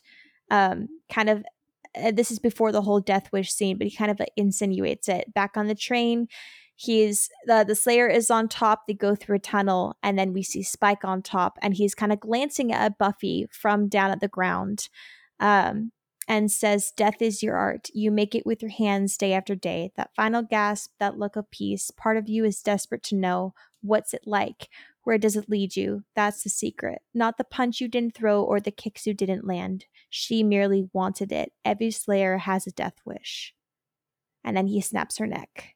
Yep. It's it's also important to note too like in comparisons with the Darla episode, over on Angel, Darla is trying to convince Angel that he's really evil and that he hasn't changed, and that her whole goal in coming back is to bring out that darkness and say, This is who you are. And I see what Spike doing here is very similar. It's it serves him to do so because then maybe Buffy will want him. But also, it makes him feel better about himself and the choices and decisions he has made in the past. If there is no fundamental difference between a Slayer and a vampire, as Spike is trying to say, then that means there's no need for a Slayer and she's lost her purpose. And it's in Spike's best interest to convince Buffy that she's dark, she's evil, and there's no difference between them because it makes her more touchable. It tears down her self esteem, tears down her purpose, and maybe she'll come crawling to him. So, like, it's really important again to like filter through what Spike is saying because there's an ulterior motive here. And he says the only reasons he's lasted as long as she's lasted as long as she has is because she has ties to the world and then lifts off all the people lists off all the people that she loves around her, which we've always known that not only is Buffy really creative and passionate and has like emotional ties in her fights because she inherently wants to win. She's very like, it's not just her technique. Like we've known that since, you know, season one and two when she's talking to Kendra. Like, but she also has people that she's allowed herself to get close to and open up to because I feel like a lot of Slayers are scared to do that because it's the whole classic hero thing. It's like the Peter Parker constantly breaking up with MJ because, or even Gwen because he doesn't want them to get killed. Like it, it's the classic I can't have a girlfriend because I can't be close with anyone, yada, yada, yada. But Buffy, it's always been important to her to kind of like, and we've talked about this a lot in her wardrobe. Like she, it's very important for Buffy to have her own essence, her own life, her own personality, her friends, her loved ones, because she doesn't want to fully let her Slayer side take over because she is Buffy outside of being the Slayer. So wearing mm-hmm. heels, wearing cute dresses while she's patrolling is a way for her to kind of maintain that in herself. And same thing with her friends. It's like this like she brings them patrolling rather than keeping them away. Like obviously she's there mm-hmm. most of the time to protect them, but she also trusts them and and they have willingly done that for her because they love her. Um I mean, even Riley goes out patrolling sometimes for her, as we see in this this ep- episode. But like, everyone knows that. Everyone who comes in as a big bad, every person knows that because the Slayer has people and has ties to this world, she has a leg up because she has something to fight for. She has a life to fight mm-hmm. for, um, which is why mm-hmm. Spike brings this in. Like, and like, I mean, we we see the girl from the Box Rebellion say that, like, "Oh, tell my mother I'm sorry," but it's like she was by herself up there. There was no one else. We have Nikki in the train. No one's on the train. Like, we don't see anyone else around when mm-hmm. they're fighting. Um, Whereas every time there's been an apocalypse, Buffy has been surrounded by her friends. Mm-hmm. And obviously, we won't. I mean, this is like one shot for both these Slayers, but like it is, it is important to note that they could have had people in the background while he's fighting both mm-hmm. these Slayers, and that they were in closed spaces by themselves. Um, he says they they tie her here, but they're but they're putting off the inevitable, and that sooner or later she's gonna want it. Um, and the second that happens, he'll be there. And then he comes on to Buffy and she says, It wouldn't be you, Spike. It would never be you. And then she pushes him down and tosses the money on top and says, You're beneath me. Okay. Thoughts on this moment? Which this time it's actually deserved. Because he is. And also, like, like the whole interaction of him, like, trying to kiss her, misreading it. Like, there's, there's so much here that it's like, he's yeah. delusional. Like, he's and he's also taking advantage of Buffy's very clearly mm-hmm. vulnerable state. Like, like it's it's well deserved, yeah. and I like that he cries and not his feelings because it should have. I love Spike, but it's like he deserved it. Like he needed to be humbled like that. I've seen so many people say poor Spike and how dare Buffy be mean to poor Spike in this moment. He has no soul. He, he just talked her, about like- killing two, murdering two slayers. Uh-huh. Like what? Well, and the reason why she gets so upset is because he's also talking about how if he had the chance, a second before that, and then he tries kissing her right her. after that. Yes, it's not even about because Angelus talked about previous kills. It's not about the previous kills. It's about the fact that he was talking about if given the chance, he would do the same exact thing to Buffy. I don't care if his feelings got hurt. Like I see Spike is more pathetic here than like. Mm I, I don't feel bad about for him. I, I just kind of get like an ick about it. You're like, oh, okay. like he just comes off as like a whiny, like wannabe nice guy who's like, oh, I taught you all these mm. cool things, and I thought we were having this like dance, but he's saying like super intense, cringy things the entire time, and then coming on her in a very aggressive manner. It's like, no, dude, like you deserve to get put down a peg or two. Yeah First of all, he's evil and soulless. She could stake him and she'd be 100% justified. The fact that she doesn't shows her own moral compass personally. Secondly, he boasted about killing other girls like Buffy. Where's their items like trophies? And getting off on it. Mm-hmm. Yes. yes. He's saying you wanted it. So therefore, like, that means I'm going to, like, I've said it before. I swear if Buffy hit him hard enough, he, he would orgasm. like I think no, he was on the precipice. Well, because he was quote unquote dancing with her this whole time. Yeah. He's like, that's all we ever do is dance. Yeah. And then for him, like talking about that, the dancing, the fighting, and then also being like, I want to kill you and sex is all the same thing. Like he has hard time differentiating all those things. So in the moment when he's like th- this intense mm-hmm. um emotion towards Buffy, he's like, I mean, like because there's that whole like love is hate is the opposite of love which is not actually true like it's um indifference is the opposite of love um and mm. so like there's those moments of like they're like hate and love are very similar in emotion and if you're emotionally unintelligent you're in the moment not gonna you're not gonna know how to differentiate differentiate the mm-hmm. two. So like when he's sitting there and he's feeling this strong emotion towards Buffy when they're sparring and they're talking about death and how he like got off on it, like of course he would think that way based on how his brain works like not saying that's okay yeah. i'm saying that that's how his brain works um yep. and the fact that like the first time i watched this episode i remember being like oh is he leaning in? Because like you know how you can usually yeah. tell when it's about to happen. I didn't yeah. pick up on the fact that until like a second before he did. I was like, is he the question mark? Yeah. And then he did, like I was like like Buffy, I was like, what the heck? You could tell Buffy being like, where is this coming from? You know? Yeah. And like yeah. David said, when he's crying, it's not like a, I feel bad for him. It's like a oh, like this is pathetic. Like you yeah. need to figure out what this is. Like where is this coming from? Like obviously we know where the trigger is coming from, but like like dude. and it's interesting too that when he goes to get revenge, he brings a shotgun, a very human weapon. Like he doesn't go mm-hmm. after her with her with his fangs. He doesn't like, you know, do some elaborate vampire thing. Like he goes after her with a gun. Like he's he's like, no, I'm gonna kill this bitch. Like yep. I'm, I'm not going to enjoy it. I'm not going to prolong it. I'm not going to. With. Yeah, I'm just gonna kill her. Mm-hmm. I think that's also because he feels embarrassed. It's not yep. because like yep. like if he sat about it for a, for a, a, moment or two, he probably would be like, "Oh, Buffy's annoying, whatever, move on." But he's living in this mindset of being rejected, and it's triggering him deeply in this moment, and he yes. needs to get rid of her. And that's I wrote that down. They the show purposely shows Cecily Buffy. We have Harmony in the next episode yep. or in the next scene. Drusilla, all these important all the women featured in Spike's episode, they are either rejecting him or pointing out his inability to create his own life and meaning apart from them.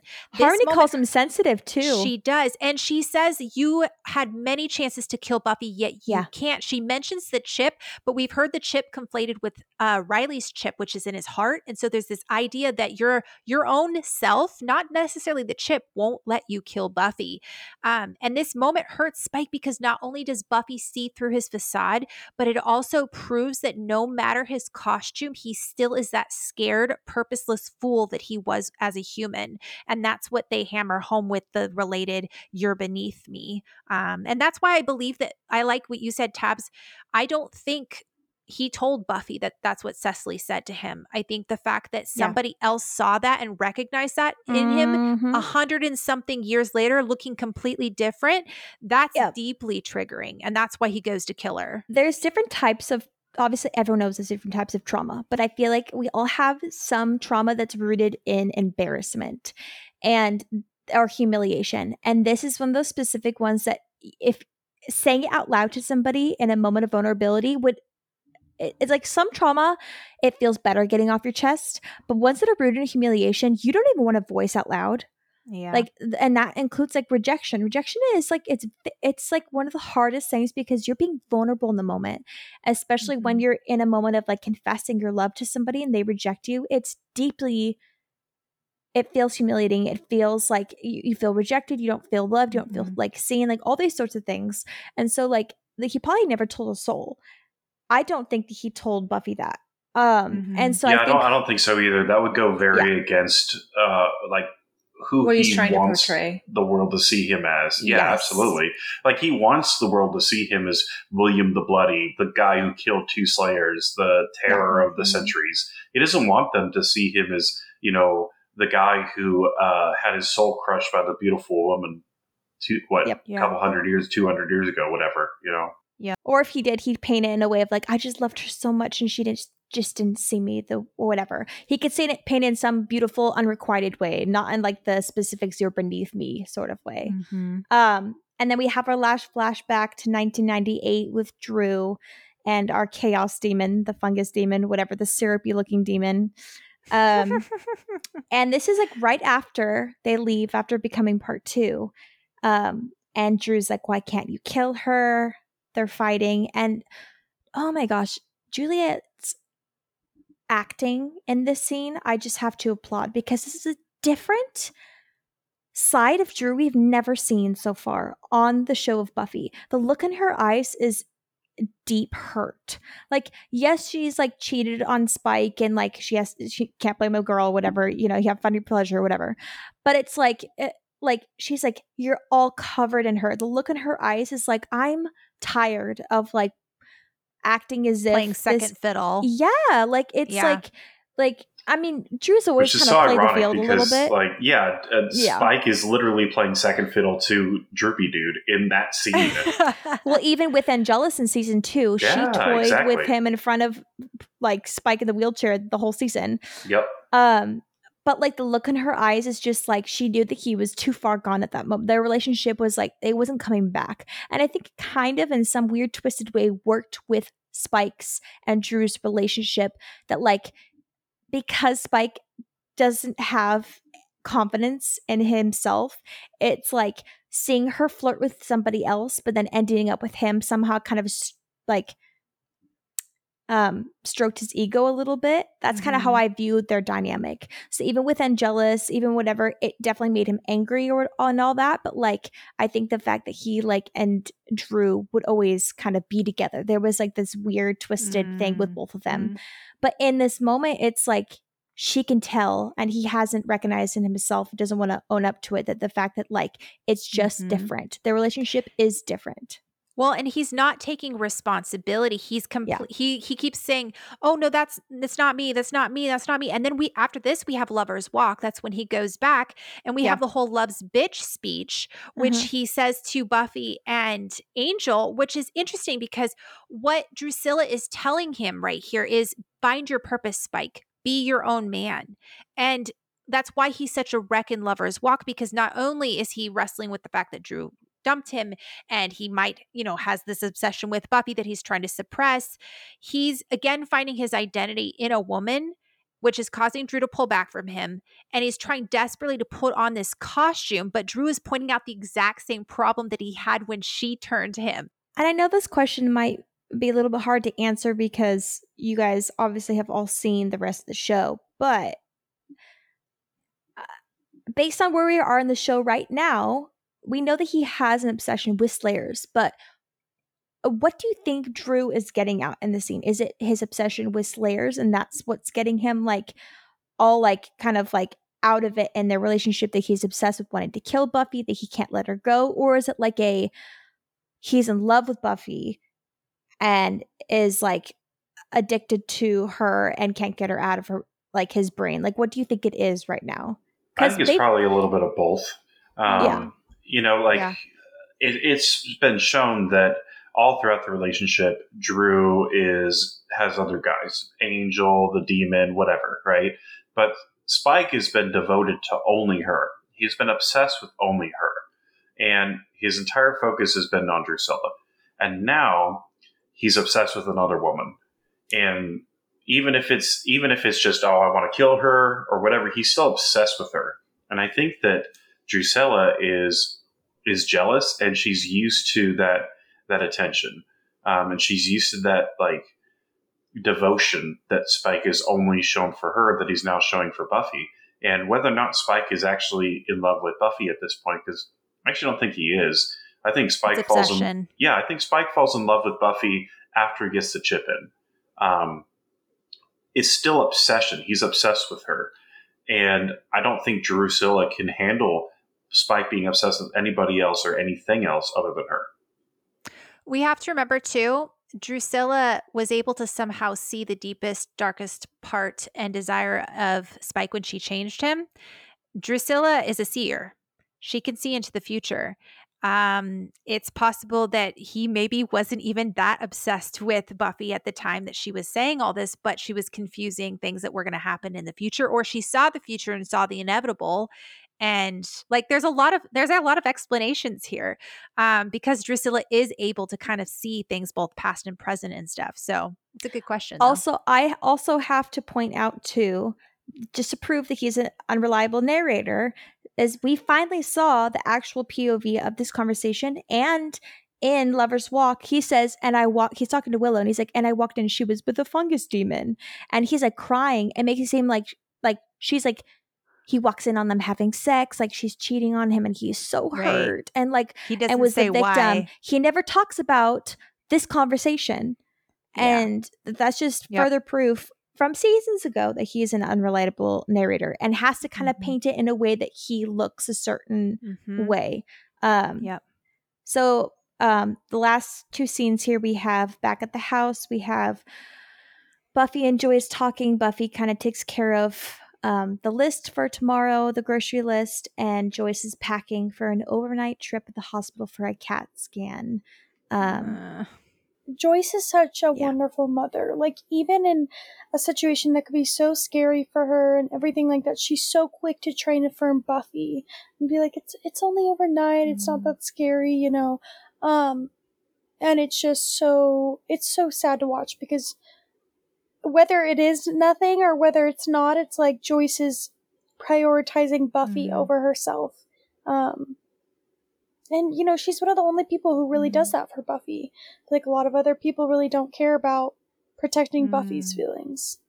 And then she's like, I'm gonna be fine. And Buffy says, I know you will.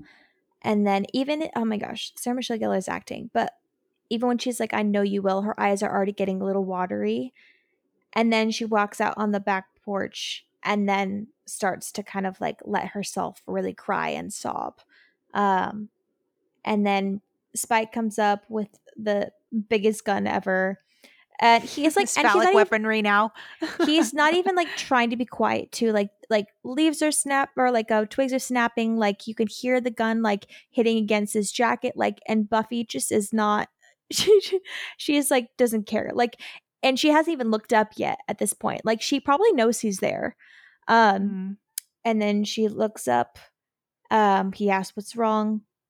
And usually when girls in movies, when they're asked them, they're like, I don't want to talk about it. I'm like, okay. But in this moment, I'm like, yeah, I wouldn't want to talk about it either. Like, I really believe her. And then James Marsters acting too is just stellar. He goes through so many thoughts in his brain in this moment and doesn't say a word. Like he sits there and it's like the whole like like what the heck? How could she? And then like annoyed and then like a, oh shoot and then like a what do i do? Okay softening. All right i'll go sit by her. Like there's so many emotions that he has. Um and then he sits down and says is, is there something i can do? Buffy looks confused. Um and then pats her on the back awkwardly and they just sit in silence this moment is interesting and I, I like how it shows a layeredness to spike um and i i know people people like to make much of this moment um personally i think that this moment is nothing more than Buffy just allowing Spike to be there next to her. Yeah. Um, because it feels like in a lot of ways she's just kind of in shock. She has no energy to kick him out too. She's like, I'm No. so I'm so tired. See, the way I see it too is that Spike desperately wants to be needed and he desperately wants to feel validation and to feel like he mm-hmm. has self worth. Yeah. And now Buffy needs him, even that she didn't ask for him, but she needs him to be there to help comfort her. And all of a sudden, he now gets that validation of, oh, this strong woman needs me in any capacity. And then his ego is stroked enough that he forgets about his desire to want to kill her you know because Yeah. like the whole thing was like oh you're beneath me but now she needs me so obviously i can't be that beneath her if i'm Mm. offering something of value in this moment and so Yeah. you know I, I think that it's just like it may not be in the way he wants but it is an intimate moment he's touching her and she's Mhm. bearing her at least a portion of her soul to him and i think that is Mhm. a bit of an ego um, stroke to, to spike in this moment All Things Philosophical says the transformation from Poetry Boy into Danger Boy is not unprecedented. Owen from the first season was a brooding poet who only felt alive when the adrenaline was coursing through his veins and his life was at a risk.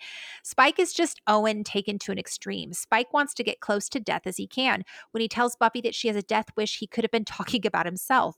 This philosophy of killing also helps explain why he didn't kill Buffy at the end of the episode. There would have been no sport in finishing the broken and helpless Slayer. And I think it was just a, it was a change in what he wanted most in that moment. And in that moment, like David said, he was like, "Oh, Buffy's helpless." Because we have to remember Spike doesn't have a soul. So even if he like as close as he can get to loving, it's still going to be a selfish form of love. It's not going to be selfless. And so this moment, yes, he didn't kill her. Wow, bare minimum.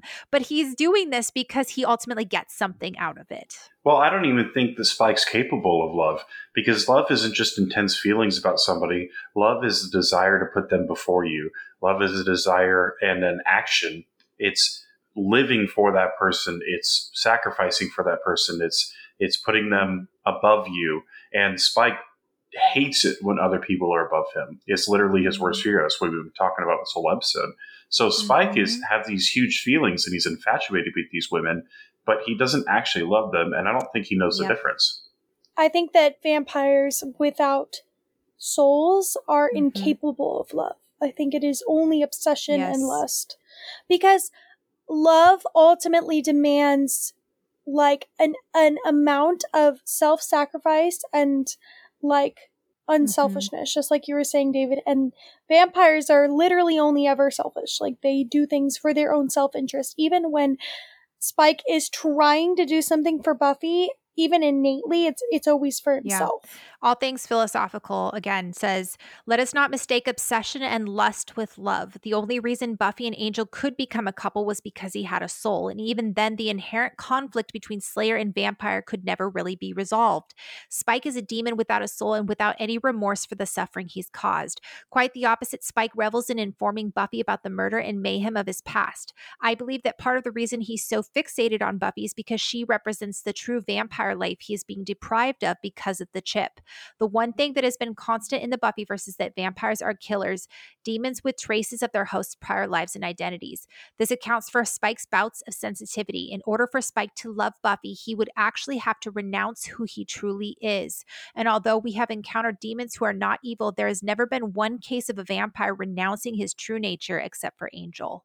I, I think that's right. I think just because he's nice to her in this moment doesn't mean that it's love. I think, but I think Spike's just getting what he wants, which is Yeah. to, to feel needed. Yep. And that's Him and to Riley, are, I was about to say. Yep. Yep. Yeah. Riley Yeah. had this similar situation earlier when it came to Buffy, you know? Yep. They Yep. both need to be told they're enough. By Barbie specifically, not anyone else. Where's Barbie when you need her? on the on the back porch crying. yeah. yeah, yeah. So anyway, all right, that was Fool for Love. That was meaty. That was weighty. There was a lot. Thanks for bearing with us, you guys. Um, thank you so much, Kimberly and David, for coming and talking with us about this episode. Uh, hope I didn't talk your guys' ear off, and I'm sorry it's so late. But thank you again for joining us, and you're always welcome. I had fun. Yeah, thanks for having us. We hope you enjoyed this episode. As always, let us know your thoughts. We would love to hear from you. You can find us on Instagram, TikTok, YouTube, and Tumblr at Becoming Buffy Podcast, and you can email us at becomingbuffypodcast at gmail.com. And if you'd like to support us or hear our spoiler section for each of these episodes, plus a few other perks, you can join our Buy Me a Coffee membership at buymeacoffee.com slash becoming Buffy. Shout out and special thank you to our producers, Kashaan, CJ, Paul, Chrissy, Kate, and Sophie. Thank you to our listeners, and we'll talk to you all next time.